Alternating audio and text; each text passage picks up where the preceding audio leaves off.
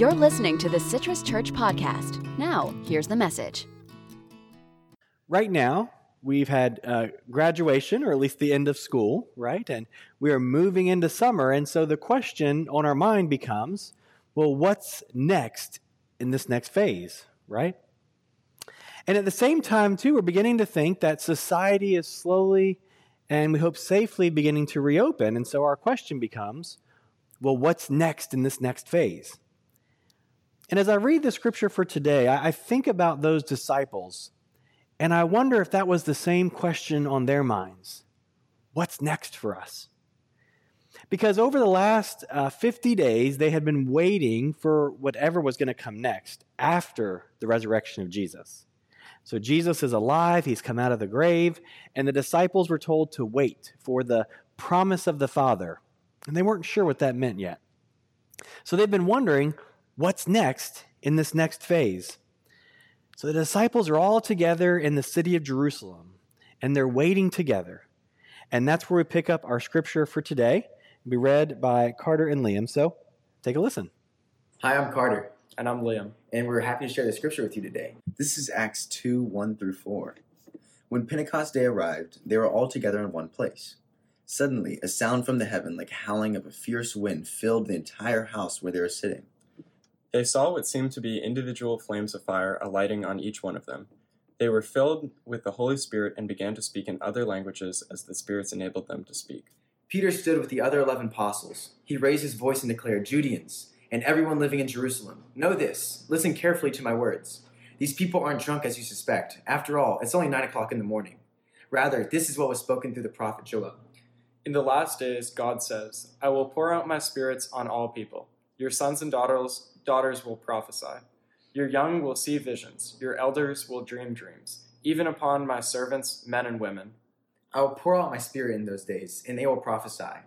I will cause wonders to occur in the heavens above, and signs on the earth below blood and fire and a cloud of smoke. The sun will be changed into darkness, and the moon will be changed into blood. Before the great and spectacular day of the Lord comes, and everyone who calls on the name of the Lord will be saved. Thank you guys for reading the scripture for us this morning. And that's what I want to focus on this morning is this idea of this day of Pentecost. And what does that experience back then tell us for today? And how does their experience shape our experience as followers of Jesus this, this morning and this week? So, the first thing I want to focus on is this idea of the flames of individual fire that rested on each one of them. It says the flames of individual fire. And I'd love to ask you this question here what was the most, what would you say is the most impressive evidence of the Holy Spirit on the day of Pentecost? What stuck out to you the most? Maybe it was a, the sudden and mysterious wind, uh, the flames of fire that came to rest on each one of them. What did that look like? The believers all speaking in other languages. The crowd hearing the disciples and declaring the wonders of God in their own language. Maybe it was the giving of prophecies and visions and dreams to all God's people. Maybe it was the response that more than 3,000 believers were added to the church that day. What stands out to you the most about that story? For me, as I think about it this year, the, the part that sticks out to me the most are the individual flames of fire. Every one of these is a is a sermon in itself and a lesson in itself for us as followers of Jesus. But the one that really stuck out to me this year were these individual flames of fire that rested on each individual person. And, and as I read that particular scripture, I noticed a couple of things. The first thing is that Luke tells us that they were individual flames of fire. That's kind of an interesting way to say that. And he adds right after that, rested on each one of them. And so, whenever you see a repetition, something repeat in the Bible, the same phrase or idea or concept pop up again, you want to pay attention to that. It means the author is trying to get our attention and say, hey, hey, hey, hey, take a look at this. And as I noticed that, I was reminded that this is the moment where the Holy Spirit goes from one to many or to all. We talked about last week how in the past the Holy Spirit most often uh, dwelled with one person at a time. Perhaps it was a, a king or a ruler in the house of Israel, or it was on one of the prophets. But it was understood that the, that the Spirit of God, as they called it in the Old Testament, the breath of God, dwelt with one person. And what's amazing about this, and that Luke wants to make sure that we catch, is that these are individual flames, and the flame represents the Spirit of God, rested on each one of them. On every single believer, every single one who was there that day, every single disciple, rest upon each one of them. And so, what we see is that this is the outpouring of the Holy Spirit on all believers. It wouldn't just be for, for pastors, as we might expect, or, or missionaries or apostles. No, it wasn't just for those that we think of as, as the professional Christians or the professional followers of Jesus. What this means is that the Spirit empowers every single person to do ministry and to live for Jesus. And what we're going to see in this is that the Holy Spirit sends every one of us to new places to share the good news of God. And this morning, I'm thinking in particular about our seniors who will be going off to new places and to doing new things.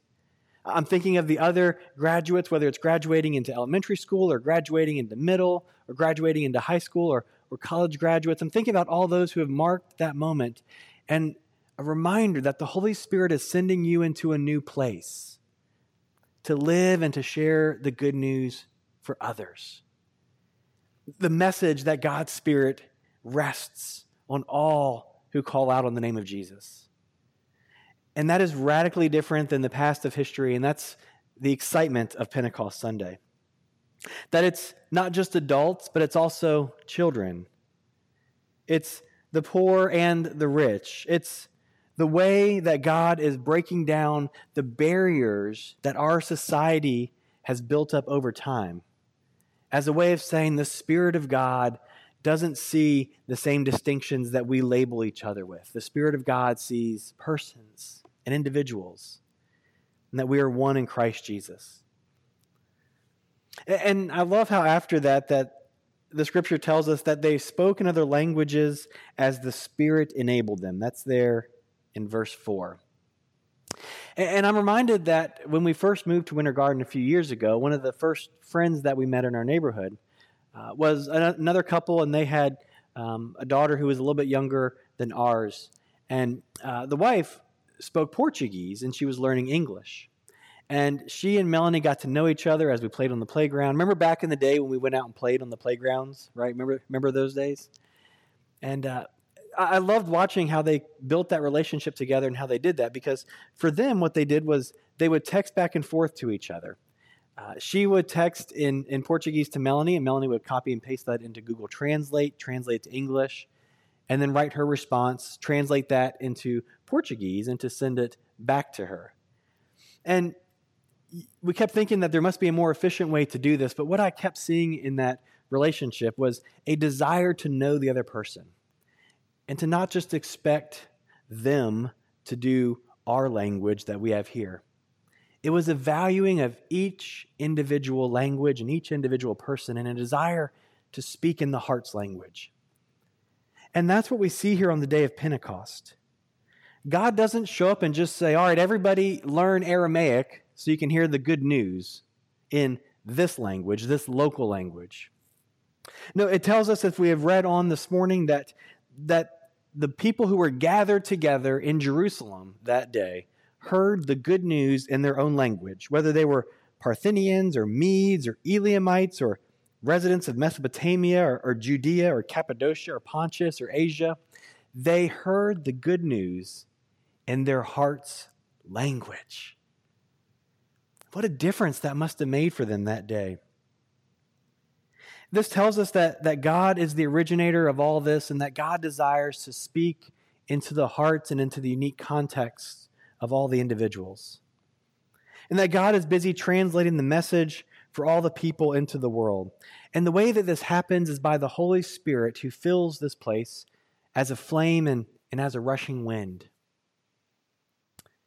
And as I thought about this passage for the rest of the week, I was reminded that the word here for the Spirit in the Old Testament is the word ruach. ruach. And we've talked about that in worship before, you know, back in the day when we used to gather in person. And that word there means the breath of God. So from the earliest days, way back in Genesis, it tells us that it was the breath of God that breathed life. And I kept thinking this week, what does it mean for us as people who are gathered today celebrating the day when the breath of God filled the disciples and the believers? When we've just heard the words of George Floyd saying, I can't breathe, I can't breathe. How do we reconcile how do we reconcile those differences and where we are in the world when we recognize that what God was doing was sending breath and sending life? And we as humans are, are taking that breath from others. Well, what I want to share this morning is not a political thought or anything like that. What I want to share is my reflection as a pastor, as a, as a someone who aspires to be a theologian and to understand God's word and to communicate that to us. And what I see here in the scripture is that after the breath of God fills Peter and he can breathe in the Holy Spirit, what Peter does next and what uh, Liam and Carter read for us was that he begins to proclaim the good news of God, to proclaim that now in this day and age that salvation is open to all. And we might call that an, an inward change in our lives. But it doesn't stop there. No, no, no. For the disciples, what happens next is that they not only come to believe in Jesus in their own hearts and in their own lives and in their own personal space, but that changes how they engage the world around them. And so we see, for example, as the scriptures continue, that they begin to take their life as a community and share things together and to live that outwardly. And that when Peter is filled with the breath of God, it changes who he is inside and it changes how he engages the world on the outside. And so I think about for us as a church, what does it mean for us as the church, not just Citrus, but all churches, to be people who breathe life back into the world and who give life where life and breath are being taken away by violent force? How do we hear the cries of those who are saying, I can't breathe, and respond? And, and I commend so many people who, who have posted on Facebook and, and come out and named it for what it is, which is just outright racism. Many of us, I believe, are left wondering now that I, I've posted on Facebook, or as we did just three weeks ago when we prayed uh, for the family of Ahmaud Arbery. Now that we've shared our thoughts on Facebook, what do we do next? How do we take some kind of solid and concrete action so a change against racism isn't just how we look at our own lives and how we have contributed to that, maybe by being complacent, but also affecting change in the world around us. If you're not sure where to begin, I, I want to speak to you as a recognizing that I am a, a white male with a great deal of privilege simply because of those two things. And I'd like to invite you, um, if you are in particular white, to read a book along with me. Uh, the book is called White Fragility. White Fragility. The subtitle there is Why is it so hard for white people to talk about racism? Uh, it's written by Robin DiAngelo. Robin DiAngelo. You can find it on Amazon. You can download a free chapter to Kindle and get started. But this is going to help us take next steps from when we've been complacent or haven't known what to do in the face of racism to begin to stand up and to breathe life back into the world. So I want to encourage you, if you'd like to read that book along with me, let me know. You can do that privately in an email or, or share it here. But that is a step that we can take together towards breathing life. And that's exactly what happens here in our scriptures today. We see that Peter is proclaiming the good news. And I, I like that word because maybe you've heard this word before, gospel, and, and you're not sure, well, that sounds like maybe a, a, a gospel sing uh, that you might have had, but the word gospel in the Bible means good news. I've always loved the saying that if the gospel doesn't sound like good news, then it's probably not the gospel of Jesus Christ. But that's exactly what this breath of life living in Peter and the disciples began to do. It began to produce good news for those who heard it. Uh, it was this message here that we see in Acts 2:21. The good news is that in everyone who calls on the name of the Lord will be saved. That everyone who calls on the name of the Lord will be saved. And that the idea is that this gospel message will be preached worldwide. And by many accounts, the message of Jesus Christ has already gone throughout the world. And yes, there are still people and places in the world who have not heard it for the first time. Uh, but I was struck by this particular quote this week. Reggie Campbell says this Many people have heard the gospel, but not many people have seen the gospel. Can I get an amen on that? Many people have heard the gospel preached to them, maybe preached at them. But I think there's still a lot of people in the world today who haven't seen the good news of Jesus Christ tangibly lived out for them and with them and alongside of them in a way that doesn't just seek to change us from non believers to believers, but also seeks to engage us in the world beyond ourselves, addressing the realities of sin and brokenness exampled in racism, as we've seen this week and going back in our nation's history. To say that, no, as followers of Jesus Christ, we know that this is not the way of God. We know that. And we can do something about that. The scales that we have here, if you could imagine kind of scales that are trying to find their balance, is that there's a balance in hearing the gospel on one side about a personal life change where we make a decision to follow Jesus as our Lord and Savior. And we recognize and we confess our sin and we begin a new life together. And that is an inward expression of our faith, an inward expression of our faith. But that's not it. In Acts chapter 4, verse 32, it says this. Let me get us over here. Acts chapter 2. Or sorry, Acts chapter 4, verse 32. It says, The community of believers was one heart and one mind. None of them would say, Hey, this is mine about their possessions, but they held everything in common. The apostles continued to bear powerful witness to the resurrection of the Lord Jesus, and an abundance of grace was at work in all of them. There were no needy persons among them. Those who owned properties or houses would sell them and bring the proceeds for the sales and place them in the care and under the authority of the apostles, and then it was distributed to everyone who was in need. Did you see the life change that begins to happen there? When these 3,000 come to believe in Jesus, it's not just their individual relationship with God now. No, it's, it's a recognition that there are others in the community who are in need. And because of the way that I see God moving in the world, I want to help out. And so these believers were motivated. And so if they sold something, a, house or a property or something like that, they brought it to the apostles because they wanted to make sure that everyone in the community had everything that they needed. I've been so encouraged during this season of, of quarantine and, and of slowly reopening to see how the majority of neighbors have been caring for each other. And if there's been a need, people have met it. Many of you have given so generously to our fund to help those who maybe can't pay a mortgage or can't buy food for the week or get by because they've been furloughed through no fault of their own. And I think these are powerful examples of what it looks like to be a community of believers. It's, it's about how we make this world look more like Jesus' world, about how we pray that the kingdom would come.